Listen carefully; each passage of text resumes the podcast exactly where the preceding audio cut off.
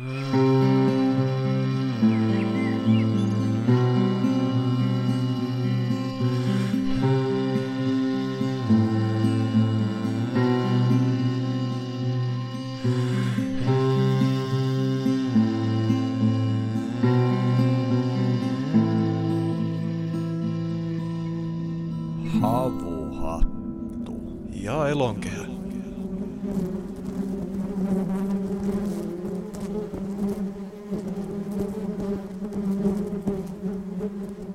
Tässä nauhoitellaan uusinta Havuhattu ja Elonkehä podcastin jaksoa.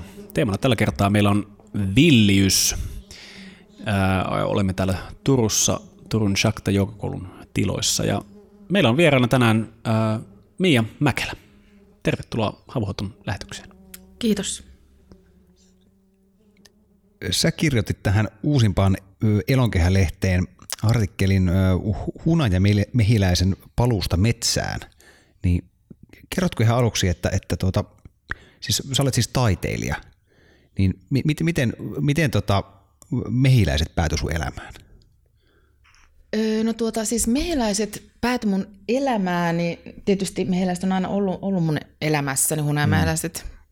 juuri nyt sitten oli siis niin, niin fokuksessa, niin itse asiassa kun mä tota, Mä päädyin tuonne Turun, Turun yliopistoon kulttuurihistorian laitokselle tuossa muutama vuosi sitten niin kuin päättämään opintoni, että mä saisin sen maisterin paperin ulos sieltä, kun sillä hetkellä just se niin kuin kiinnosti, kiinnosti just niin kuin palata vähän niin kuin opiskelemaan välillä tästä taiteilija, taiteilijaroolista.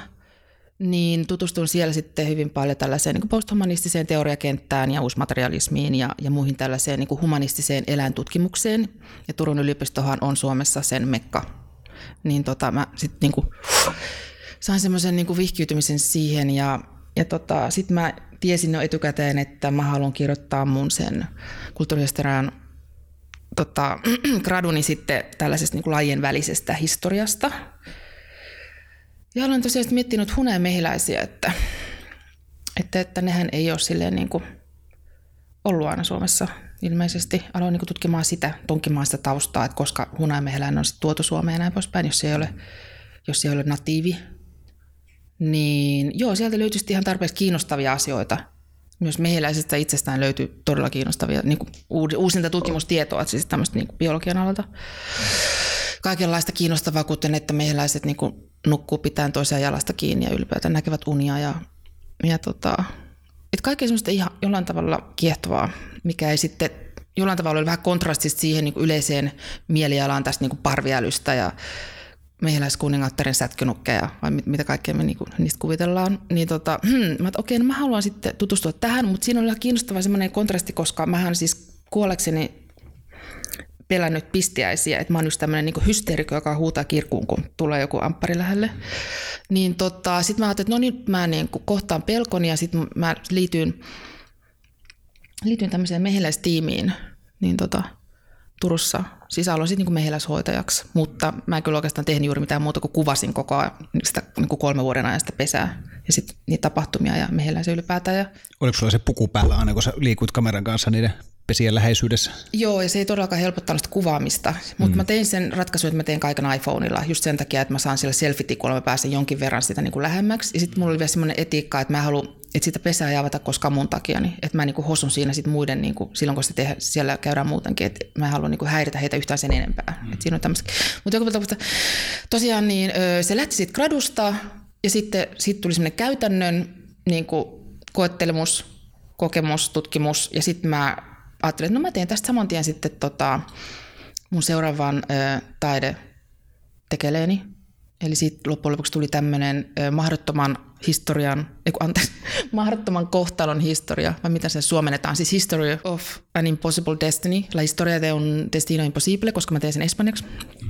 Niin tota, 2019 sitten tämmöinen niin kuin, öö, kohtalon historia, niin kuin tämmöinen nelikanavainen installaatio sitten avautui Chilessä niin kuin Santiago niin museossa, missä oli sitten tämä kolme vuoden niin kuin, paketti, että siinä on niin kolme eri osaa. Yksi on se paluu menneisyyteen, jossa meni Liettuaan kuvaamaan, kuvaamaan sellaista niin kuin, mehiläismuseoaluetta, missä nämä mehiläiset asuu y- yhä metsissä. yhä näissä puissa. Ja löysin myös suomalaisen historiallisen Karlo Huotarin, joka on kirjoittanut mehiläishistoriasta Suomessa ainoana oikeastaan. Ja hän puhuu tästä kolohoidosta, että hän on keksinyt sille nimenkin. Niin tota, että se, oli, se oli todella kiinnostava ja siinä on niin yksi osuus, josta mä sitten vähän niin kirjoitin tähän elonkehäänkin. Mutta sitten siinä itse installaatiossa on myös tätä mehiläisen elämästä, hunajamehiläisen, huom, hunajamehiläisen elämästä tällä hetkellä antroposeenissa, siis hyvin, hyvin kontrolloidussa tilassa elää ainakin Suomessa. Ja sitten oli tämmöinen niin mehiläisen elämä ilman meitä tietoa, vähän semmoinen, niin mitäs mehiläisellä on, hunajamehiläisellä niin hänen niin symbioosissa kukkeja ja muiden kanssa. Että niin kuin, mutta joka tapauksessa siitä aloin sitten haaveilemaan jotenkin sellaista, niin kuin, että ai, että, että meillä olisi kyllä hyvä olla näitä mehiläisreservaatteja oikeasti, että mehiläiset saisi olla vapaana villinä ja elää sitä elämäänsä. No sä mainitsitkin tuossa ihan nyt sen sanan, mikä, mikä tässä onkin teemana, eli villiys. Tuossa oli tosi mielenkiintoinen artikkeli tuossa Elonkehä-lehdessä tästä mehiläisten hoidosta ja myös tästä kolohoidosta, ja, ja palataan ehdottomasti myöskin siihen, mutta ehkä voisi vähän niin kuin lähestyä tätä aihetta myöskin siitä näkökulmasta, että miten me oikein ymmärretään tämä villeys meillähän on tämmöinen käsitys siitä, että esimerkiksi niin kuin, että on olemassa tämmöinen kesytetty ympäristö ja sitten villiympäristö. Me ainakin niin kuin mielen tasolla useimmiten tehdään tämmöinen erottelu. Miten sä itse näet, että millaista, no vaikkapa mehiläisten näkökulmasta tai ehkä ylipäänsä, niin, niin kuin, mitä se villeys oikein tarkoittaa, mihin sillä viitataan? No tuo on hirveän kiinnostava kysymys ja, ja siihen voi vastata niin kuin miljoonalla tavalla. Mutta ehkä jos me referoi enemmän tuota, tuota artikkelia, niin no, tuohon mehiläisen kohdalla, kun mä haastattelin just tätä Jonathan Powellia, just tämä Natural Beekeeping Fund niin kuin Brittein saarilla, niin hän ei mielellään edes puhu tästä villiinnyttämisestä terminä, mm. vaan hän puhuu mieluummin niin kuin unmanaged, eli ei kontrolloidut mm. niin kuin lajit tai niin kuin mehiläiset mikä on mun mielestä aika, aika kiinnostavaa, koska villinyttäminen liittyy niin paljon just siihen semmoiseen niin todella vaikeisiin, pitkäaikaisiin, kalliisiin projekteihin, tämmöisiin niin kuin mitä joku Korkeansaarin eläintarha tekee, villinyttämisprojekteja, jotka voi kestää kuusi vuotta lain yhden yksilön kohdalla. Mm.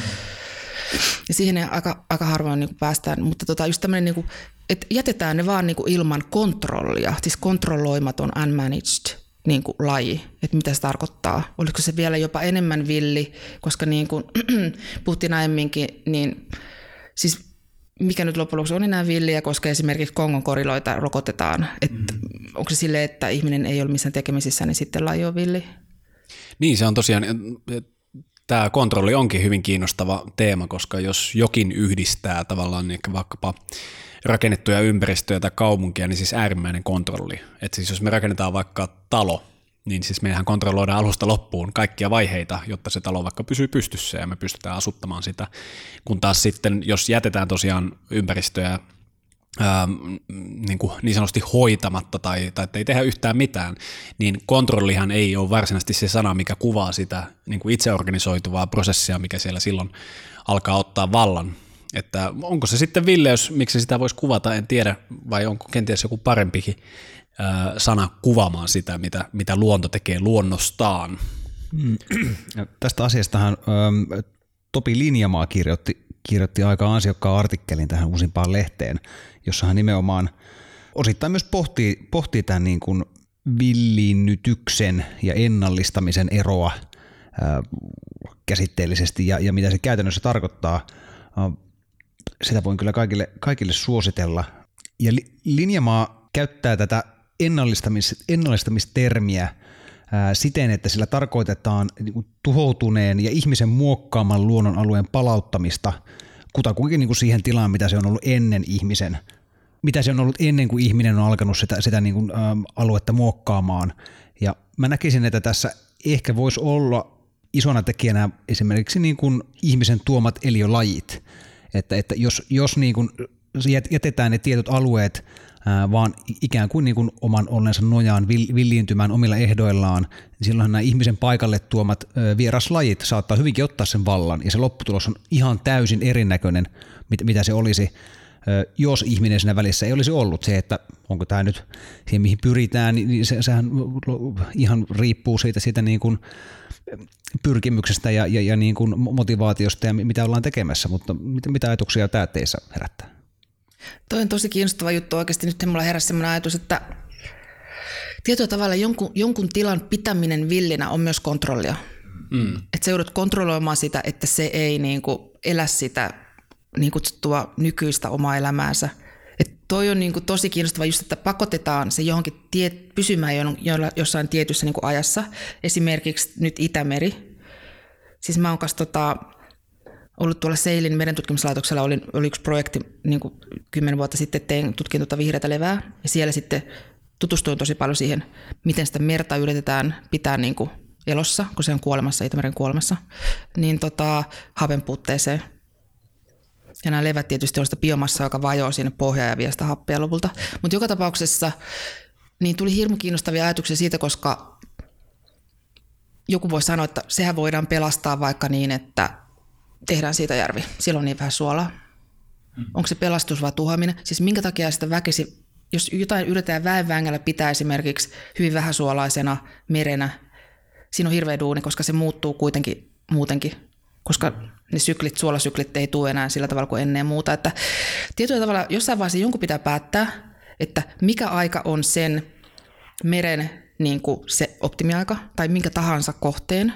Muun muassa Itämertahan yritetään nyt palauttaa 50-luvulle. Mm. Eli silloin oli vesikirkasta. Ja se on aika hurja niin kuin, tavoite, mutta ainakin se on aika selkeä. Niin. Mutta silti, okei, okay, 1950-luku, se oli nyt se Itämeren parasta aikaa tietyllä tavalla. Mm. Mutta mitäs nämä muut lajit? Et niin kuin Itämerihän on ollut myös järvi 10 000 vuotta sitten. Et, et mikä on siis se, se oikeasti se luonnollinen tila ja, ja mihin me sitten itse ihmiset niin päätetään, että tuohon se jää ja sitten se on luonnollinen. Joo, tämä oli myöskin tuossa Susan Wielanderin artikkelissa, jossa puhutaan näistä maatiaisista – tämä maatiaiset monimuotoisuuden supersankareita, niin siinä esimerkiksi viitataan nimenomaan juuri tähän maatiaiskasveissa siihen, että miten se tämmöiset kannat, mitkä on noin sata vuotta sitten tehty tämmöiseksi viljely- tai koristekasveiksi, eli niin et, et kun niitä ei ole sen jälkeen tieteellisesti jalostettu, niin ne on tavallaan tämmöisiä maatiaiskasveja, ja vaikka ne voi tarjota hyvinkin paljon yllätyksiä puutarhureille, niin ne on silti niin kuin ikään kuin luonnollisemmassa tilassa kuin silloin, kun niitä on jalostettu jos mietitään tällaista näkökulmaa ja sitten vaikka otetaan, sanotaanko geenimanipulaatio, sehän on useimmiten, jos on geenimanipulaation puolesta, niin useimmiten sanoo, että ihmiset jalostaa koko ajan, että ei, ei esimerkiksi geenimanipuloitu kasvi ole vähemmän luonnollinen tai jopa jotkut sanoo, että vähemmän villi kuin tuommoiset, mitä me saatetaan kasvattaa vaikkapa tomaatit tai, tai omenat tai, tai näin. Mitä te olette mieltä? Näettekö te ongelmia tällaisessa lähestymistavassa? Että onko se oikeastikin vaan niin, että se kontrolloinnin aste vaihtelee, mutta että joka tapauksessa me olemme kontrolloimassa tätä ympäristöä tavalla tai toisella ikään kuin siirtämällä sitä johonkin tiettyyn ideaali ajan, kautta, ajan kauteen, mikä se on ollut se, mitä me halutaan saavuttaa. Vai tota, onko tässä niin kuin, onko tämä keinotekoinen tämä tämmöinen näkökulma? Tietyllä tavalla onhan se niin kuin ihminen päättää niin tuossa maatiaslajassa, että sata vuotta riittää, niin sitten se on niin kuin suomalainen kasvi. Mm. Mikä on kiinnostavaa, koska mehiläinenkin, niin sitä pidetään tietyllä tavalla nyt suomalaisena, koska se on ollut yli sata vuotta. Mutta onhan sitä tuotu ihmisen voimin rajojen yli, niin kuin vieraslajihan se oli sitten mm. silloin 1200-luvulla, 1700-luvulta alkaen on, on tuotu, mutta ei se sitten oikein viihtynyt täällä, kun se on vähän liian kylmää. Mm-hmm. Niin tota, Aivan, siinä niin. laji joutuu kärsimään. Mutta toisaalta tuo jalostus itsessään se terminä jo on vähän semmoinen, semmoinen tota, vähän semmoista eufemismia, että kyllähän niitä niin pakko lisäännytetään tiettyjä lajeja ja risteytetään, että kyllähän ihminen kontrolloi sitä niin kutsuttua jalostusta. Onko se sitten sille lajille itselle jalostusta vai onko se niin kuin huonontamista? Mm. Kaikkea omituisia koiralajeja ja muuta, jotka kärsii siitä jalostuksesta. Niin nimenomaan, että kenen näkökulmasta se on jalostettu että onko se ainoastaan sen siitä hyötynäkökulmasta jalostettu ja kaikista muista näkökulmista heikennetty tai huononnettu. Me taas ollaan tässä sanojen viidakossa helposti, että mistä, riippuen mistä näkökulmasta katsotaan, niin tietenkin sitten. No yleensä ihmisen näkökulmasta. No useimmiten toki, kun ihmisiä ollaan.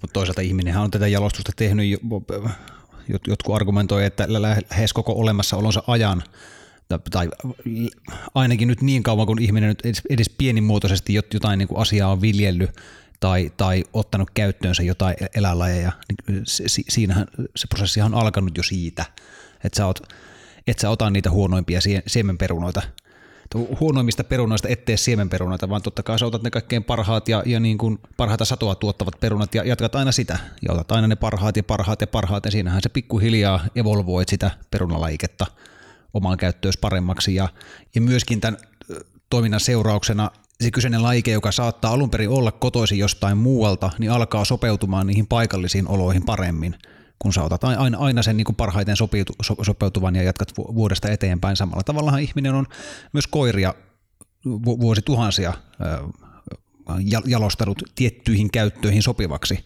Ja sit, sit, sit, tätä peruuhan tämä koirien valtava,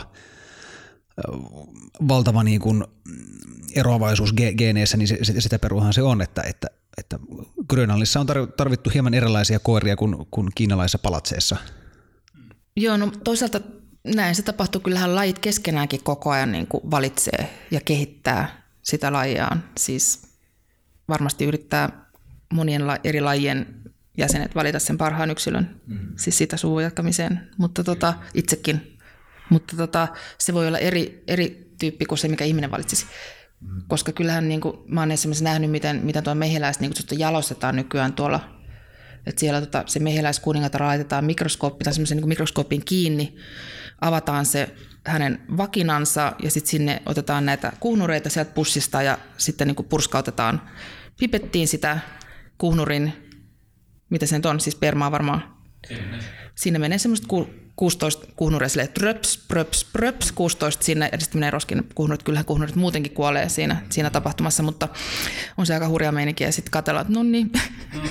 katsellaan sitä sit kuningattaren sisään, että ei se nyt sille mitenkään niin, niin kauhean jaloa se muista. Mutta tota, Miten tämä prosessi menee niin kuin luontaisesti?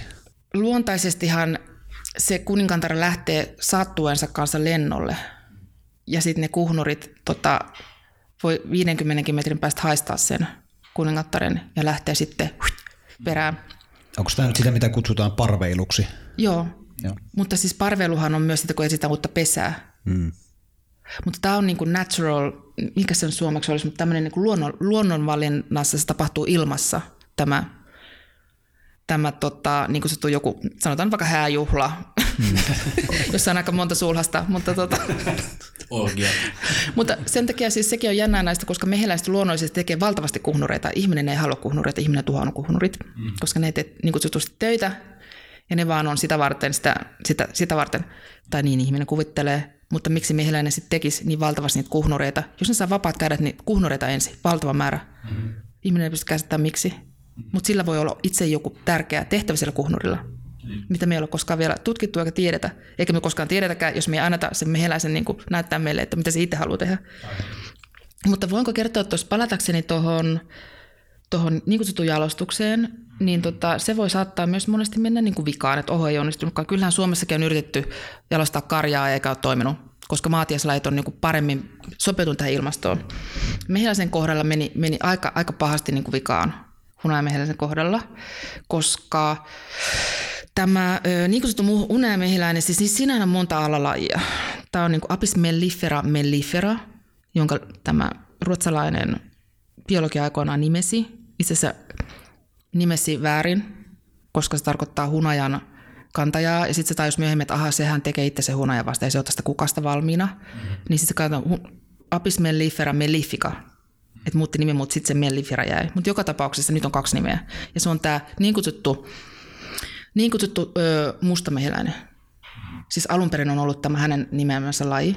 Sitä kutsutaan nykyään mustaksi mehiläiseksi ja se oli niin 1200-luvulla maailman levinnein hun, hunajamehiläinen, siis Apis mellifera mehiläinen, niin kutsuttu tarhamehiläinen. Siis mehiläisiä on niin tuhansia, niin. villejäkin. Mutta nyt puhutaan just tästä niin, kuin, niin kutsutusta tarhamehiläisestä. Niin tota, tämä mustamehiläinen valtasi maailman, mutta sitten tota, oli näitä muita lajeja, niin kuin tämä niin kuin, tämä niin kuin italialainen laji, mm. joka oli sitten niin etelässä. Niin tota, sitten ajattelin, että hei, ne on, ne on esimerkiksi kullanvärisiä ja ne on jotenkin niin kuin helpompia, kun nämä mustat mehiläiset oli aika semmoisia, ne oli ilmeisesti vähän semmoisia niin kuin puolustuskykyisempiä. Niin tota, alettiin tuoda Suomeenkin sitä italialaista mehiläistä. Nykyään 90 prosenttia Suomen mehiläiskannasta on tätä italialaista, ei sitä alkuperäistä mustaa mehiläistä mm. niin tota, joka on siis pienempi ja sopeutunut tähän kylmempään. Niin jo, mitä tapahtui? Italialaiset tuli Suomeen ja sitten tota, ne teki hybridejä tämän mustan kanssa.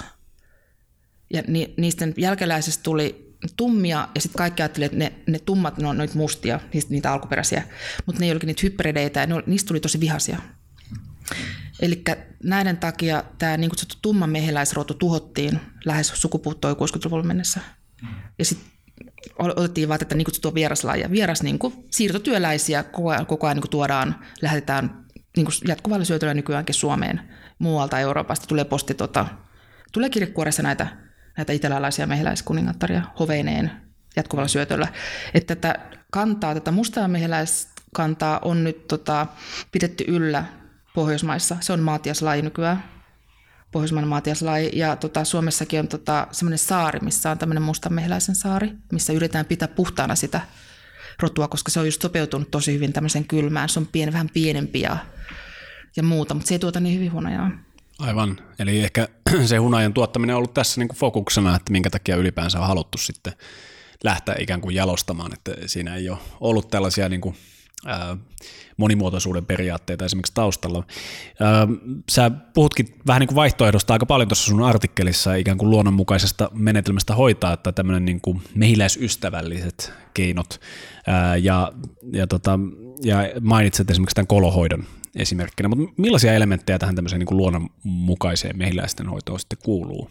Joo, siis siinä artikkelissa mainitaankin muutamia asioita ja mä oon erityisesti tämä sveitsiläisen tämmöisen Free the Peace-organisaation niin kuin managerin kanssa just, just tota keskustellut tästä aiheesta. Hän on tehnyt siitä erittäin hyvän tämmöisen niin kuin, niin kuin listauksen, mikä on tuossa linkkinä tuossa artikkelissa, jos joku haluaa oikein kunnolla perehtyä siihen. Mutta siis ideana on niin kuin se, että yrittää antaa sille mehiläiselle mahdollisuuksia mahdollisimman luonnonmukaiseen elämään, joka tarkoittaa ensinnäkin sitä, että hän saisi rakentaa mahdollisimman hyvin niin kuin oman mielensä mukaan sen pesänsä.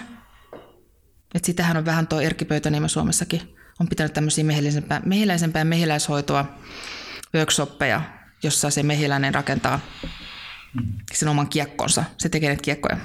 Et se on yksi juttu sitten se luonnonmukainen valinta, parin valinta, eli että se mehiläiskunnatar saisi valita kumppaninsa tai ne kuhnurit. Ja sitten just se, että onko se tämmöinen niin kostean maan päällä jossain laatikossa oleminen sitten niin heille hyväksi?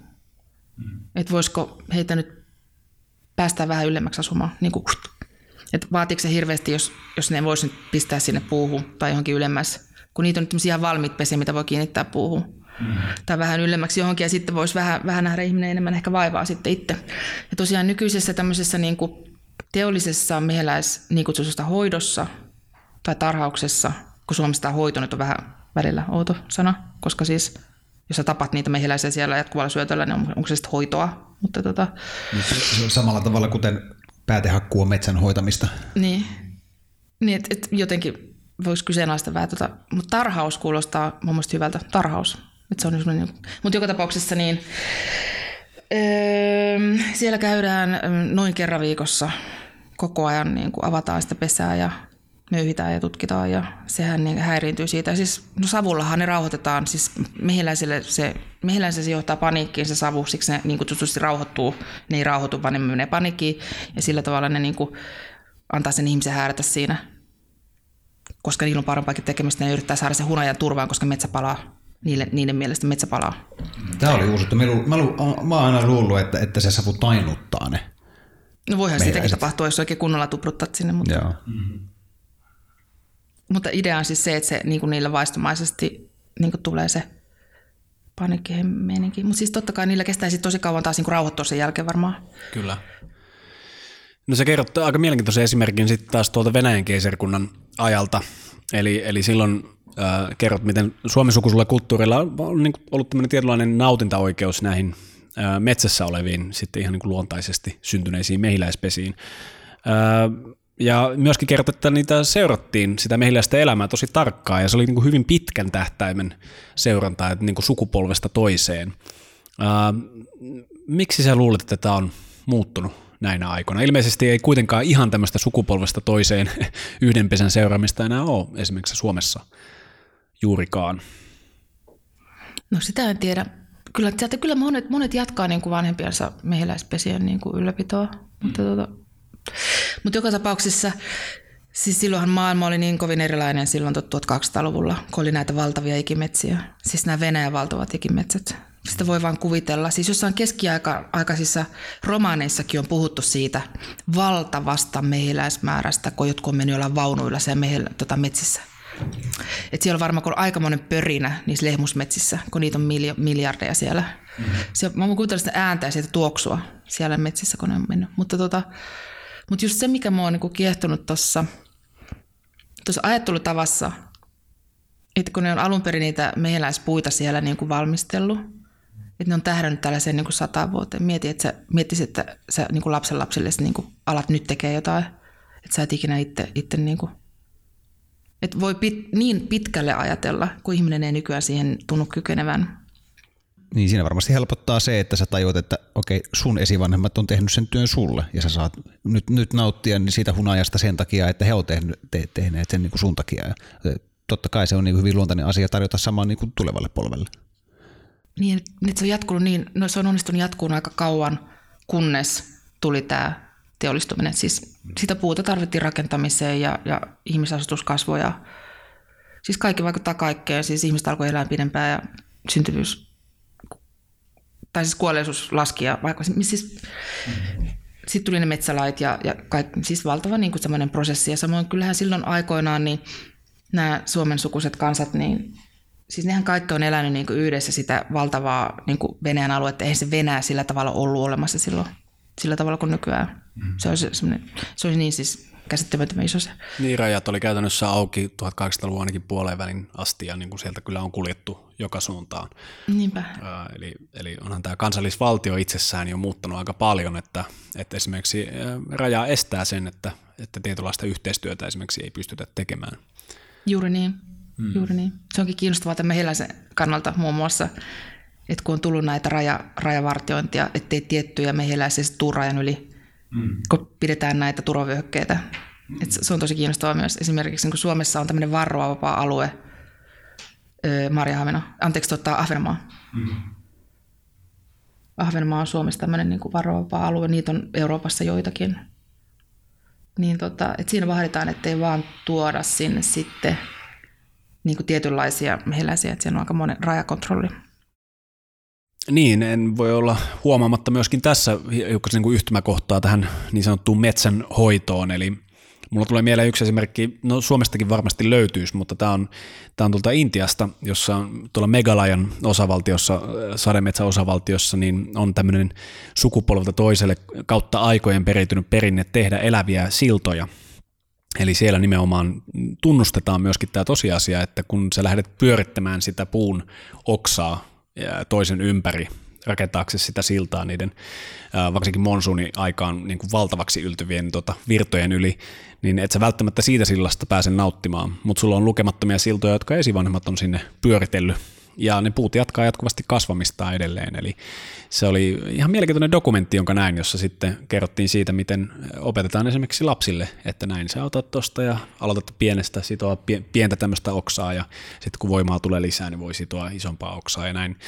Eli ehkäpä riippumatta siitä, onko kyse eläimistä vai luonnosta, niin ähm, mahdollisuus tämmöiseen niin kuin, ähm, ikään kuin luonnon villinä pitämiseen, mutta silti ihmiselämän niin kuin mahdollistamiseen voisi olla tällaiset ylisukupolviset projektit, jossa pystyttäisiin ymmärtämään se vaikkapa just sadan vuoden sykli tai jopa tuhannen vuoden sykli ja niin kuin hyödyntää kyllä ympäristöä, mutta niin, että ne edellytykset on sitten myöskin olemassa sitten tulevilla sukupolvilla. Ja kenties, jos kaikki menee hyvin, niin vielä paremmat edellytykset, eli tämmöinen niin kuin siinä mielessä kestävä kehitys, kestävä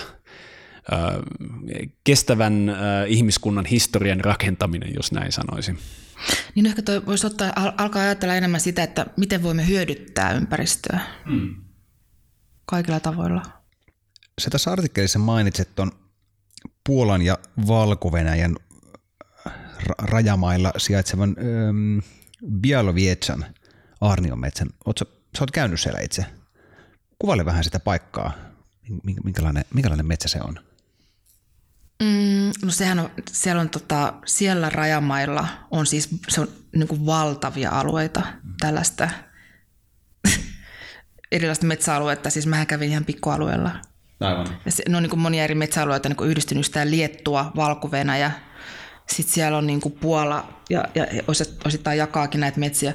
Mutta just tähän paikkaan, missä me mentiin, niin siellä mentiin ihan sitä valko rajaa, rajaa niin kuin pitkin, että siellä niin kuin joen toisella puolella näkyy se valko sille mystisenä ja nykyisen poliittisen tilanteen niin kuin, tietyllä tavalla aiheuttamana jotenkin sille aika, aika silleen niin kuin, öö, kaukaisena paikkana jollain tavalla niin kuin verrattuna niin kuin EU, jollain tavalla hyvin kaukaisena niin kuin erilaisena paikkana, mutta joka tapauksessa niin, öö, se on tosi kiinnostava se alue sinänsä, koska niin kuin liettualaisille se on se alue, minne niin kuin, tietyllä tavalla pakanat meni niin kuin karkuun kristinuskoa. Se on semmoinen niin kuin resistance niin kuin aluetta. Sinne meni sitten myös partisaanit sodan aikana. Niin kuin, se oli niin vie, viimeinen niin kuin vyöhyke. Ja, ja mitä ilmeisemmin taitaa olla viimeinen vyö, vyöhyke myös tässä luonnonmukaisessa uh, kolohoidossa. Joo, mutta siis tosiaan tämä, missä me käymme tämä museo, siellä on tämmöinen Romas, Romas pitää sitä yllä ja hän on ihan palkattu siihen, se luonnon, luonnonpuiston palkannut sen. Mm. Mutta se on jännä, että ne on just siellä. Et siellä tota, esimerkiksi katos, multa katos tota GPS, katos internet-kännykästä Mm. Et se on yhä semmoinen niin pakoilu. Jos haluat karkuun, niin sinne. Niin, niin. jos he ovat paineet. Niin, niin. Just niin kuin tälle, että jos, jos pakenet, niin se on hyvä paikka. Villi paikka. Joo, että sua, sua ei löydetä. Musta tuntuu, että villiys voisi olla ihmiselle sitä, että sua ei löydetä GPS avulla. Niin.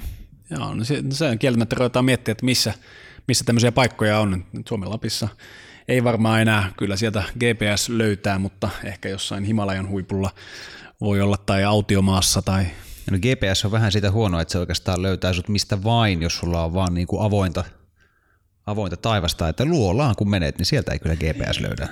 Niin joo, mutta siis se on, se on tosi, kiinnostavaa siis historiallisesti ja muutenkin semmoinen rajavyöhyke, mutta just silleen niin kuin semmoinen viimeinen vyöhyke ennen, ennen tämmöistä niin kuin sivilisaatioprosessia, ennen, ennen tämmöistä niin kuin pakko kristiin usko, uskon, uskonnuttamista ja vaikka mitä, että se on niin kuin jännä juttu.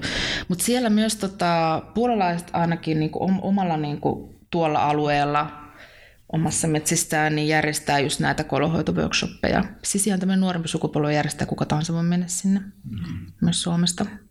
Joo, eli se vähän niin kuin tavallaan ylläpitää tätä traditiota, joka siellä ilmeisesti on ollut kuitenkin jo vuosisatoja, tämä, tämä mehiläisten niin kuin kolohoito ja, ja ikään kuin luonnonmukainen hoito.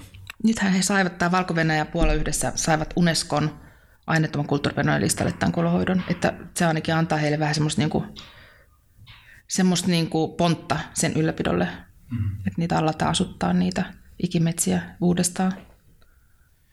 Joo, tuossa oli yksi lainaus muuten tuossa sun artikkelissa, mikä, mikä oli mun mielestä tosi hauska ää, ää, tämmöiseltä henkilöltä kuin Piers Moore ää, Ede, eli hän, hän sanoo, että että et kun he keskustelevat tästä mehiläisten hoidosta, niin ilmeisesti on tullut tämmöinen keskustelu joskus, joskus hänen, hänellä, jossa on kysytty, että, että koetteko olevanne Jumala työskennellessä mehiläisten kanssa, ja, ja hän on siihen vastannut, että yksinkertaisempaa tunnemme, että on olemassa Jumala. Ja ehkä tämä mun mielestä itse asiassa tiivistää yllättävänkin paljon tästä keskustelusta tähän asti, koska Ää, eikö se yleisin, sanotaanko nykyään esimerkiksi, kun evankelis-luterilainen kirkko on kokenut tällaisen vähän niin kuin ympäristöherätyksen tietyllä tavalla, niin, niin usein onkin just se, että et, et ikään kuin viljellä ja varjella on se, se he, heidän motto mieluummin kuin, niin kuin hallita tai niin kuin asettua jumalaksi, luonnon jumalaksi.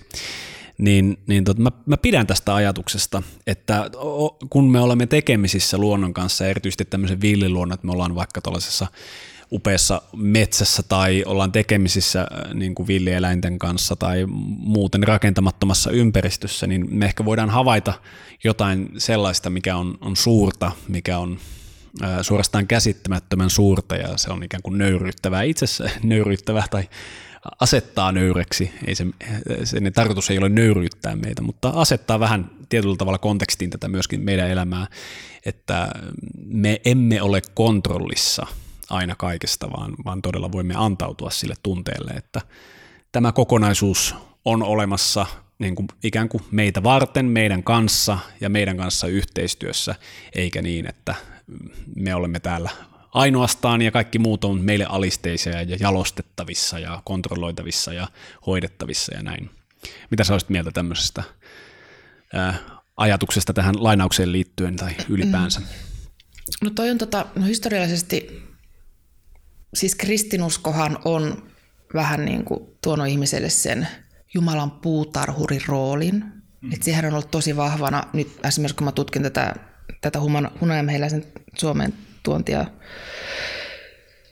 että kyllähän näissä niin kuin lehdistössä, niin sellainen idea, että, Juma, että ihminen on niin kuin luotu tänne Jumalan puutarhuriksi niin kuin tietyllä tavalla ylläpitämään sitten muita, muita lajeja, oli ne sitten kasvikuntaa tai, tai eläinkuntaa tai kivikuntaa, ja sitten ihmisen tehtävä olisi jollain tavalla niin kuin keksiä, että mikä jokaisen lain tarkoitus on. Että se oli niin kuin, jokaista pitää hyödyntää. Että jos ihminen ei hyödynnä sitä, niin sitten niin kuin jollain tavalla rikkoo Jumalan tahtoa. Että se oli vähän se kristinuskon niin kuin sanoma tietyllä tavalla, että kaikki on meitä varten täällä. Ja tietyllä tavalla nykyään ideana oli just, just niin kuin vähän kyseenalaista tätä. Että mitäpä jos tämä kaikki ei olekaan meitä varten. Että jospa tässä olisi joku, ihan, joku muu tarkoitus kuin meidän, meidän ylläpitomme. Että, tota, että se on just niin kuin kiinnostavaa, että kyseenalaistetaan vähän tätä, vähän tätä meidän tällaista hirveän itsekeskeistä niin kuin asemaa ja asennetta. Että tota, tietyllä tavalla mehiläisen, niin kuin, tämmöisen hunajamehiläisen tutkiminen on aina, aina niin kuin askarruttanut ihmistä. Se on todella kiehtovaa. Jokainen päivä on erilainen. Siellä löytää aina kaikkea jotain ihmeellistä, mitä kaikkea siellä tapahtuu niin esimerkiksi mehiläiset pystyy muumioimaan jonkun tunkeilijan, niin muumioi sen sinne pesän niin kuin reunaan. Kaikki tämmöistä tosi, tosi niin kuin kiehtovaa. Mm. Et mua, mä olisin vaan halunnut niin kuin tarkkailla ja tutkia niitä sen sijaan, että olisi pitänyt koko ajan olla vaan niin kuin pahtimassa ja kontrolloimassa niitä. Mm. Et ne, on, ne on todella kiehtovia. Et totta kai siis, mähän kävelin ympäri, kävin ympäri Eurooppaa näissä mehiläismuseoissa. Siis tämmöinen niin mehiläistarhausmuseossa siis Slovenia, Puola, Saksa. Tuolla Bledin lähellä Sloveniassahan on siis varmaan Euroopan niin kuin suurin ja ihmeellisin mehiläismuseo. Siellä on niin kuin aivan mahtavia juttuja. Niin avautui vähän tälle kaikelle sille, mitä se on aikoinaan merkinnyt ihmiselle. Siis hunajahan on ollut niin kuin kultaakin arvokkaampaa. Ja esimerkiksi Liettuassa on saanut jopa kuolemantuomion, jos on tota, tuhonnut jonkun pesä. Mm. Miettii, mitä, mistä nykyään saa kuolemantuomion. Niin, kyllä. Joo, ja siis tämähän on, vertaa vaikka siihen, miten olivipuiden kaatamiseen suhtauduttiin antiikin Kreikassa. Että tämähän on tämä ylisukupolvinen ajatus, että siis mikä valtava työ tuhotaan silloin, jos tämmöinen ylisukupolvinen projekti ää, tuhotaan. Et, et siinä mielessä mä melkeinpä ymmärränkin tämmöisen hurjan tota, rangaistusmuodon, koska siinä ajatellaan, että ei pelkästään tuhota niitä edellytyksiä tälle sukupolvelle, vaan myöskin sitten kaikille tulevillekin. Ja samoin siinä oli valtavasti rahaa. Siinä oli, se oli niin valtavan arvokas se hunaja, sillä sai ostettua niin kuin kristityn orja mm. vaikka mitä, jollain litralla hunajaa aikoinaan Budapestissa. Vähän eri meininki nykyään, kun meitä markettiin ja 5,90 on semmoinen purkki siinä, niin se on vaan niin kuin ehkä hinta tullut alas ja no voisi varmaan sanoa, että laatukin on varmaan vähän erilaista kuin muinaisina aikoina. Mutta silloin ei jostain syystä tuhlattu sitä ja samoin niin ei, ei otettu varmaan semmoisia hunaja, hunaja tota, jotain hierontoja ja muita ja sitten suihku. Niin, toisaalta myös äh, ihan mielenkiintoista oli huomata Latviassa, että siellä kun on tämmöinen aika pitkä perinne saunotuksessa, jossa tehdään tämmöisiä vihtahoitoja. Ja siellä jostain syystä tuntuu, että hunaja ja nämä saunotukset on aika läheisissä tekemisissä keskenään. Eli siellä tosiaan käytetään sitten esimerkiksi hunajaa sitten ihon hoidossa ja näin. Että voihan se olla, että se on aikaisemmin ollut vähän kuninkaallisempaa se kuin nykyään, että, että nykyään se on kaikkien saatavilla, mutta muinoin se on sitten ehkä ollut, ollut niiden, joilla on, on ollut varaa siitä maksaa, jos hunajan arvo on ollut satakertainen vaikkapa verrattuna siihen, mitä se nyt on. Niin. Mutta sillä tuntuu olevan tämmöinen niin kuin jonkinlainen yhteys myöskin tämmöisiin, niin kuin, ei pelkästään syömiseen, vaan myöskin siihen, että voidaan valella kehoa ja niin kuin parantaa. Ja hunajahan toimii esimerkiksi haavoihin, on huomannut itsekin, että toimii tosi hyvin ja näin, että sillä on muitakin käyttötapoja. Kalevalassa, Kalevalassa jo. Mm. Tota, siis sehän, siinähän oli se, tota, mikä se oli, Lemminkäisen kuolema, niin siinäkin tota, se äiti pyysi mehiläistä tuomaan sitä mettä, että se sai se haavat umpeen, mutta toi, tosta tuli jo, missä, mikäs tota, joo, siis toi apiterapia, sehän on nyt niin kuin lyömässä läpi just näissä tota, mehiläiskulttuureissa, siis just niin kuin soloneessa puolessa ja näin poispäin, että sitä nyt tosiaan no, nostetaan, ja mäkin kävin, nyt, mäkin kävin kokeilemassa apiterapiaa. Mm. Millainen kokemus se oli? Öö, se oli tota, että mä niin kuin makaan siinä sängyllä ja sitten siinä on tota, just niiden pesien vieressä ja ne avaa ne niin kuin luukut, ei silleen, että ne pääsisi sieltä pois, mutta mä saan niin kuin hengitellä sitä hajua mitä siellä on siellä pesässä. Ja se oli aika hauskaa, kun se oli sellainen pikku mökki, mistä mä tajusin, että, tota, että siellä on yksi mehiläinen vapaana siinä mökissä. Ja tota, sitten mä menin just niinku kuvailemaan ja äänittämään sitä ääntä siinä. Ja mä, musta tuntuu, että kun siinä tota, kun mulla oli mikissä se, se karvasuojus, siis tämä cat, mm. mikä tämän nimi on? Niin sanottu Hannu Karpo. Hannu Karponen ei tykännyt siitä. Musta tuntuu, että ne näki sen ja että täällä on joku karhu tai joku. Mm. Niin ne, ne, ne alkoi siis, ne päästi semmoisen niin aika, aika kimakkaan ääntä alkoi tulla sieltä pesästä. Mm. Siinä oli niinku, niinku. sitten mä tajusin vähän liian myöhään, että sieltä tuli semmoinen, niinku, että nyt on paniikki, että niinku, suojaus. Ja sitten mä tajusin, että se, se mehiläinen, joka oli vapaana siellä, niin sekin, senkin tota, yhtäkkiä volyymi nousi. Et se, se päästi semmoisen varoitus niin signaalin, mutta sitten mä, okei, okay, no mitä, mitä mä teen? Ja se oli jo poskessa. Että mä sain semmoista terapiaa, mä sain ilmaiseksi. Kato, kun apiterapia kuuluu myös tämä myrkynanto. Mm-hmm. Niin hän antoi mulle ihan tota... sain, sain tota, terapia. Mm. Ja poski paisui sille ihanasti ihanasti sitten loppumatkan ajaksi aivan mahtava, aivan mahtava näkyy semmoinen elefanttinainen. Hei, mä, oon, mä oon nähnyt jotain, jotain kuvia ja videoita näistä, just näistä pikkumökeistä, mit, mitkä on rakennettu näihin, näihin tuota, mehiläispesien yhteyteen. Minkä, minkälaisia vaikutuksia sillä, sillä tuota, niin kuin uskotaan olevan? Tai on todettu Varmaan olevan. rauhoittavia, mutta mua ei... Mua se rauhoittaa. Niin, mehiläisiä vai ihmisiä rauhoittavia? Mä olin aika, aika traumatisoitunut sen, sen terapian jälkeen. ja varmaan nekin mehiläisiä tittiin aika panikissa. niin. Tämä, oli, tämä ei ollut niin, kuin niin sanotusti onnistunut kokonaisuus, mutta, mutta ilmeisesti jotain terveyshyötyjä sitten... Onneksi meni poskeen eikä kaulaan, koska mä olisin varmaan kuollut muuten. Niin, no joo, siis mm. tiedän myös joitakin, jotka on tosi, tosi, tosi allergisia, että siinä on ihan vaikka sormen päähän pistää, niin se on kyllä hurja, hurja meininki.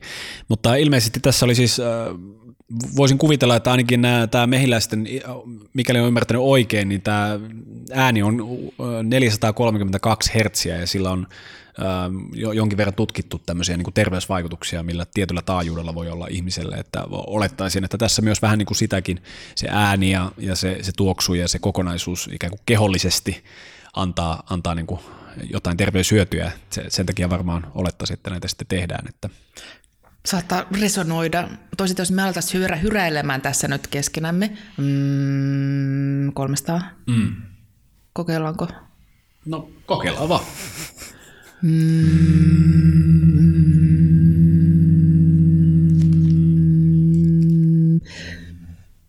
Tämäkin voisi toimia samalla tavalla. Mm. Se on myös totta. Et sinänsä ehkä otan myöskin suolan kanssa yleensä nämä taajuuksiin liittyvät, liittyvät tuota näkemykset, mutta ehkä tämmöisiä. Toisinaan on kuullut, että käytetään sitten esimerkiksi joissain, ehkä ei ihan sairaaloissa, mutta tämmöisissä niin kuin laitoksissa, jossa on esimerkiksi dementoituneita ihmisiä, että kun he kuulee tätä mehiläisten ääntä, niin että se niin kuin rauhoittaa ja, ja parantaa yöunta ja tällaista, mutta en tiedä sitten kuinka kuinka laajaa tutkimusta tämä on ollut vai onko tämä enemmän tämmöinen anekdootti.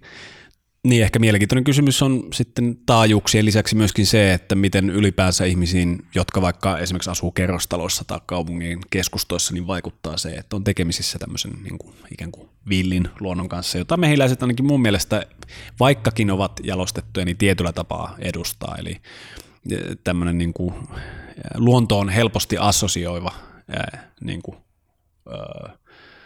mehiläislaji, hyönteislaji, niin, niin voi antaa kyllä yllättävänkin paljon. Ihan niin kuin konkreettisiakin terveyshyötyjä sillä, että on tekemisissä näiden kanssa.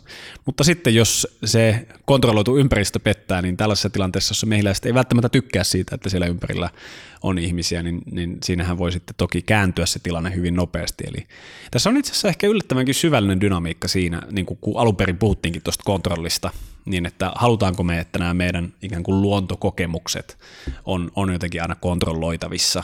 Että sitten kun yhtäkkiä tuleekin kaatosade ja kastuu siellä metsässä ja, ja tota, ei olekaan enää yhtään kivaa siellä luontopolulla, niin, niin onko se enää millään tasolla miellyttävää tai, tai tervehdyttävää.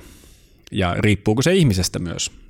Tämä on ehkä semmoinen teema, mikä, mikä on niin kuin jokaisen luonnonystävän hyvä pohtia itse, itsekseen, että, että niin kuin millaisina annoksina ja millaisena ylipäänsä me halutaan olla tekemisissä meidän ympäristön kanssa ja kuinka tärkeänä me pidetään sitä, että, että kaikki ympäristössä on kontrolloitavissa. Siis voidaan kysyä, että onko tällainen hengenvaara meille oikeastaan terveellistä, että se voisi olla terveellistä. Mm. Koska yleensä ihmisten, niin kun, kun mietitään, mitä me nyt oikein halutaan, kun kaikki on niin kauhean onnettomia ja mielialalääkkeissä ja siis, että jotenkin vaan puuttuu jotain hyvin oleellista aika monen elämästä. Mitä mä oon lukenut, niin jotkut on päätynyt siihen tulokseen, että joka meiltä puuttuu on, on se, että me koetaan olevamme elossa. Mm. Siis oikein oikeasti elossa. Että ihmisten kaipaa niitä hetkiä, jolloin he tuntevat olevansa elossa.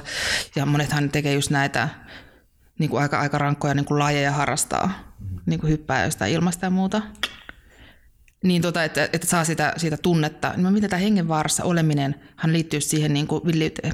Mm. Että ollaanko me valmiita siihen tekeekö meistä niin kuin onnellisempi, tekisikö se.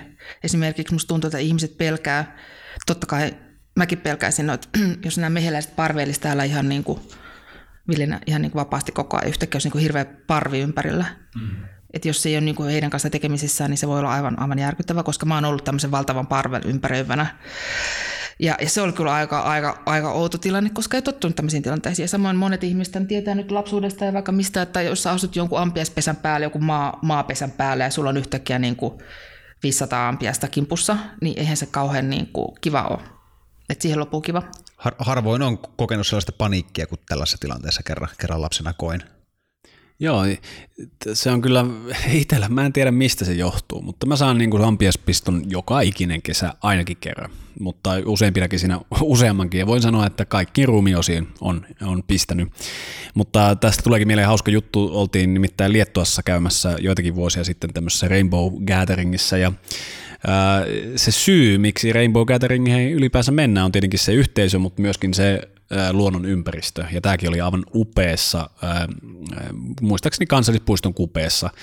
Ja me tultiin sinne sitten illalla ja, ja tota, laitettiin kaikki varjopaikat tietenkin oli jo varattu ja sitten löydettiin onneksi yksi paikka ja laitettiin teltta siihen. Ja aamulla sitten herää semmoiseen niin tosiaan 432 hertsiseen niin ääneen ja, ja tota, naapurista sitten kaveri huikkas, että Otto, että me taidettiin laittaa teltta itse asiassa niin kuin ampiaspesän päälle. Ja, ja tota, sitten tilanne on tietenkin sinänsä vähän, vähän vaikea, koska fakta on se, että ulos pitää mennä, ja sinne telttaan koko päiväksi, siellä kuumuus kasvaa ja näin. Ja, ja, tota, ja sitten kaverikin on siinä vieressä. Että, kyllä. Ja meidän ratkaisu oli itse asiassa aika luova siinä, koska meillä oli äh, tietenkin jonkin verran vaatetta mukana, niin musta tehtiin tämmöinen tota, tämmöinen, äh, miksi sitä nyt kutsuisi? Äh, niin, hämmentynyt mehiläisten hoitaja sillä, että mä laitoin tuota sadetakin ja sitten Jeesus-teipillä hihat kiinni ja sitten äh, kangaskassi päähän ja hattu päähän. Ja mä menin sitten vaan seisomaan sinne teltan ulkopuolelle, houkutteli ampiaiset kaikki sinne mun kimppuun ja siinä väliin sitten kaveri ryntäsi teltasta ulos ja veti sitten teltat kauemmas. Mutta, mutta tämä oli taas eh, niin kuin tämmöinen kontrasti tässä, että me tultiin sinne luonnon ympäristöön ja ihailemaan tätä kaunista luontoa, mutta saatiin myöskin ne, ne vihaiset tuota, maaampiaiset sitten siinä niin kuin kaupan päälliseksi. Ja pistojahan siis tuli aika lailla, että mä olin sitten semmoinen elefanttijalka ja elefanttisormi ja muutakin sitten sen jälkeen, että tässä kyllä sitten sain tämänkin, tämänkin kokea sen kesäiset, kesäiset pistot. Mutta itse asiassa tästä, tästä tulee mieleen tämä tämä tota, aivan erinomainen essee ää, tässä uusimmassa elonkehälehdessä David Abramin Avatkaamme eläimelliset aistimme, ää, kieli- ja aistimellisen kokemuksen ekologia. Ja siinä nimenomaan ehkä otettiin tämä aistiminen niin kuin esiin, tai siis ehkä oikeastaan kehikoksi niin kuin suhteessa siihen, että miten me erotetaan itsemme siitä villistä, villistä luonnosta. Hän, hän niin kuin ehdottaa, että se meidän tapa ää, tulla tai päästä irti tämmöistä modernismin niin kuin virhetulkinnasta, että me ollaan erillisiä meidän ympäristöstä, niin, niin, niin ylittäessä sillä, että, että antautuu niille aisteille ja niille ikään kuin liikutuksille, mitä ympäristöt meidän, meissä aiheuttaa sillä, että me todella aistetaan ne. Koska tämä David Abram on siis sitä mieltä, että kaikki liikkuu luonnossa ja se, että me aistitaan sitä liikettä, niin antaa meille mahdollisuuden tulla esimerkiksi niin kuin liikutetuksi siitä ja mm, niin kuin sitä kautta ehkä ymmärtää myöskin tämän villin luonnon arvon että olemme osa sitä, eikä, eikä voida niin kuin edes keinotekoisesti yrittää erottaa itseämme siitä. Mitä sä oot mieltä tästä, tästä näkemyksestä? Onko aistit semmoinen mahdollinen ikään kuin irrottautumiskeino tästä meidän modernismin virheellisestä päätelmästä? Joo, no siis mä oon lukenut jonkin verran tuota Abrahamsia, on ihan, ihan samaa mieltä oikeasti. Mä oon niin tämmöinen aistien puolesta puhuja myös. Et sen takia mä en ainakaan halua, halua muuttaa robotiksi. Että tota, enkä halua mennä Mar- Marsiin myöskään. Mutta tota, että haluaisin just jatkaa täällä aistien valtakunnassa vielä jonkin aikaa ja siis antautua sille olemukselle, mutta tosiaan kuten toi sun, nyt me voidaan nauraa sille, tolle, jutulle, mutta siis oikeasti sehän on niin selviytymiskamppailu. no kyllä se silloinkin vähän nauratti. mutta joo, ehkä se ironia siinä. Antaudut sille, mutta siis tosi mm. urheasti, urheasti toimit, siis mahtavaa, että otitte tilanteen haltuun niin kutsutusti, mutta tuo, tätä mä just miettinyt, että tietyllä tavalla puhun, puhun tällaista niin villyyden puolesta, että mä haluaisin antaa heille niin kuin, unelmeiselle vapa- vapautta enemmän, ehkä asteittain, mutta tota, toisaalta mä tiedän itse, että öö, mä en ole tarpeeksi villi itse, että mä haluaisin niin kuin jatkuvasti olla jonkun ampiaspesän niin kuin seurana. Et, mehiläispesä mieluummin kuin ampiaspesä, mutta sillä tavalla, että en, en mä varmaan itse haluaisi, mä haluaisin mä itse tämmöistä niin jatkuvaa selvityskamppailua, että ehkä mieluummin sit niin, että olisi näitä turvatiloja ihmiselle, tällaisille niin kuin ei-villejä tiloja, jotka on absoluuttisen kontrollin alaisia, niin kuin tämä tila, missä me ollaan nyt. Mm. Ja täällä olisi kärpästä, tai niin kuin me tiedetään, että mikään ei tule koskettamaan meitä täällä, mm. mutta kuin meidän omat villit luontomme. Mm. Mm. Mutta, tota, mutta sitten mä haluaisin myös, että mieluummin tämmöisiä niin kuin reservaatteja. Mm. Että alueita, johon ihminen ei vaan mene, että, että siellä saa villiys ro, roihahtaa ja siis ampiaispesät niin kuin olla vapaana siellä, että joku muu, muu laji voi astua sen ampiaispesän päälle ja saada ne kimppunsa. Tai siis tätä nyt tapahtuu muuten koko ajan. Mutta siis silleen, että kyllä mä silti ehkä ihmislajin edustajana nyt haluaisin kuitenkin pitää vielä joitain turvallisia tiloja, jossa ei niin kuin pääse kokemaan mitään muuta kuin jotain niin kykloppi silmän tämmöistä niin valo, valohehkua monitorista tai jotain. Että kyllähän sekin nyt tietenkin, tietenkin olisi hyvä, että olisi kuitenkin vielä, ettei, ettei ehkä kaikkia vielä jätetä tätä niin kutsuttua ei-villyyttä. Niin tota, tai mitä se villiys nyt sitten sekin niin kuin varmaan muuttuu sen niin kuin merkitys, koska ennenhän se villiys on ollut tosi negatiivinen, jollain tavalla, että se pitää sivilisoida. Mm. Ja nykyään myös luonto piti sivilisoida. Että elämät oli onnellisempia jossain häkissä, sisällä, turvassa, ruokaa tuoda eteen, kuin jossain niin kuin, pahassa maailmassa, missä ne joutuu saaliksi.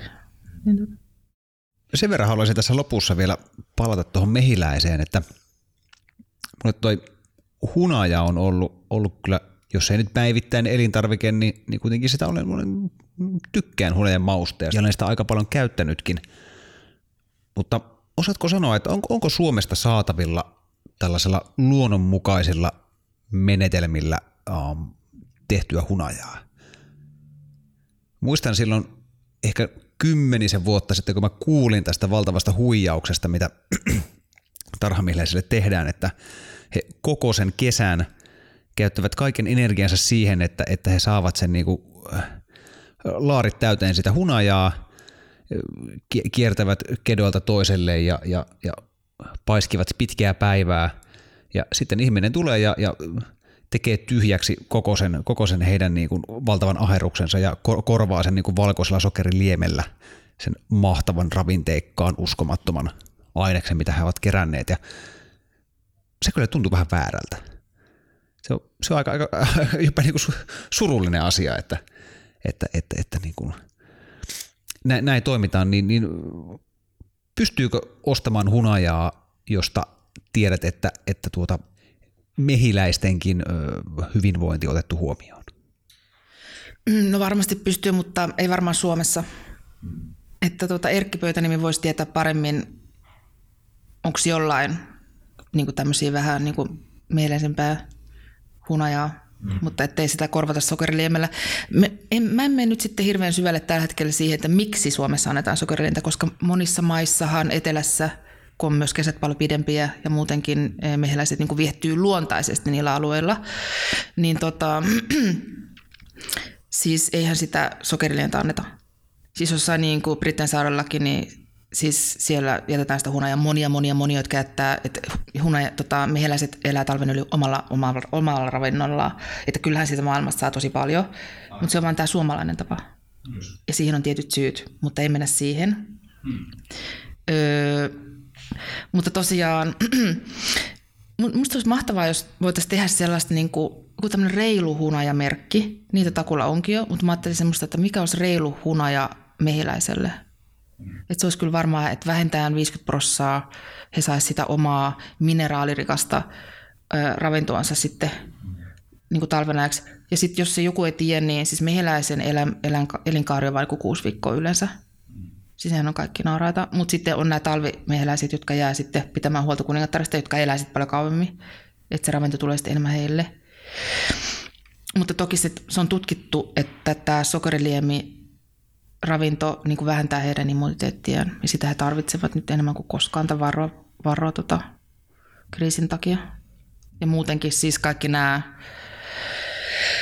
kaikki nämä myrkyt, mitä nyt ympäristössä on, niin he ovat niin kuin jatkuvasti kovilla. Mutta tota, joo, olisipa hienoa saada sellainen reilu, reilu hunajamerkki, että tietää jo ostaja ja kuluttaja, että tämän hunajan tekijät on saanut nauttia sitä samaa.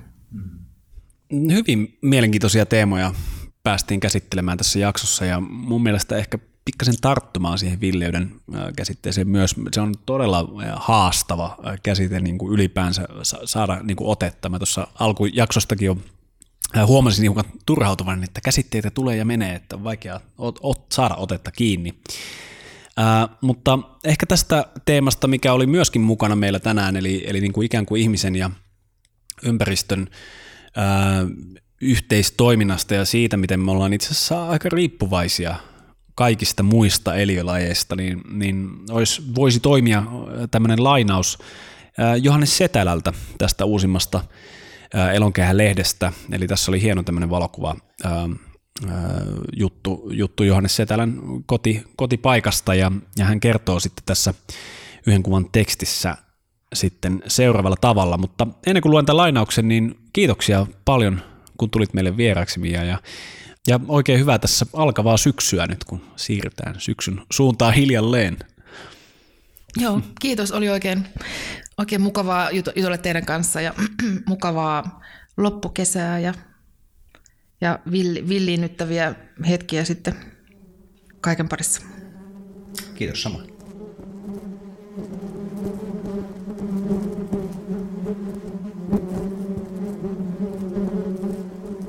Maailmon temppeliin johtavan polun vartija seuraa polulla kulkijaa. Tällä matkalla kauan sitten jouduin rotkoon, jonka erällä seinämällä oli uloke. Sille oli ahtautunut paljon ihmisiä. Oppaani sanoi, katso, siinä on ihmiskunta, ja uloke näyttää huteralle. Jolleivät pienet pääskyset jatkuvasti lentäisi, toisi pienessä nokassaan uutta savea ja alati muuraisi, uloke romahtaisi alas rotkon syvyyksiin.